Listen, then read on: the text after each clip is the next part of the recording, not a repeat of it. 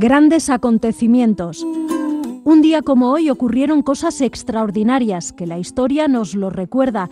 Desde Donostia Cultura y Ratia contamos estas curiosidades que en su momento marcaron la vida de todos, episodios memorables para crear acciones mejorables.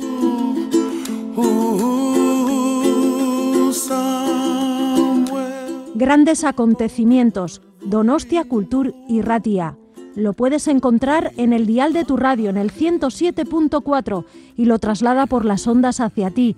Escucha anécdotas, historias, grandes personajes y personas que influenciaron nuestras vidas de hoy.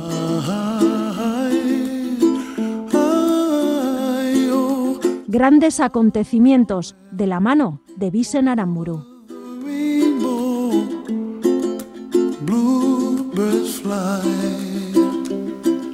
20 de diciembre, pero del año 1827, en México se promulga la primera ley para la expulsión de los españoles. Quedan exceptuados los que están casados con mexicanas, los mayores de 70 años, los que tengan hijos mexicanos y otros pocos supuestos. La ley tiene como objetivo impedir que se consolide la oligarquía económica, política y cultural.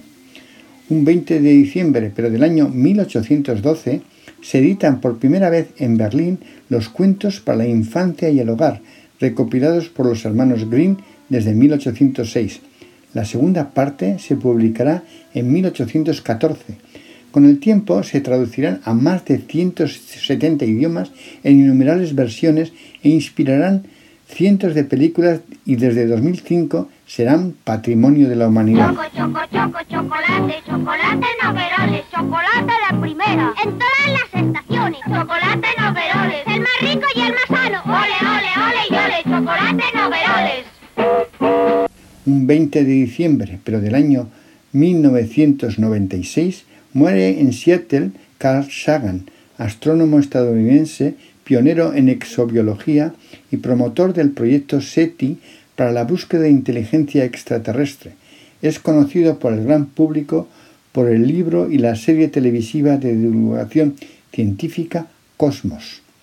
Un 20 de diciembre, pero del año 1629, nace en Rotterdam, los Países Bajos, el pintor barroco holandés Pieter de Hoek, que será uno de los principales maestros de la llamada pintura de género.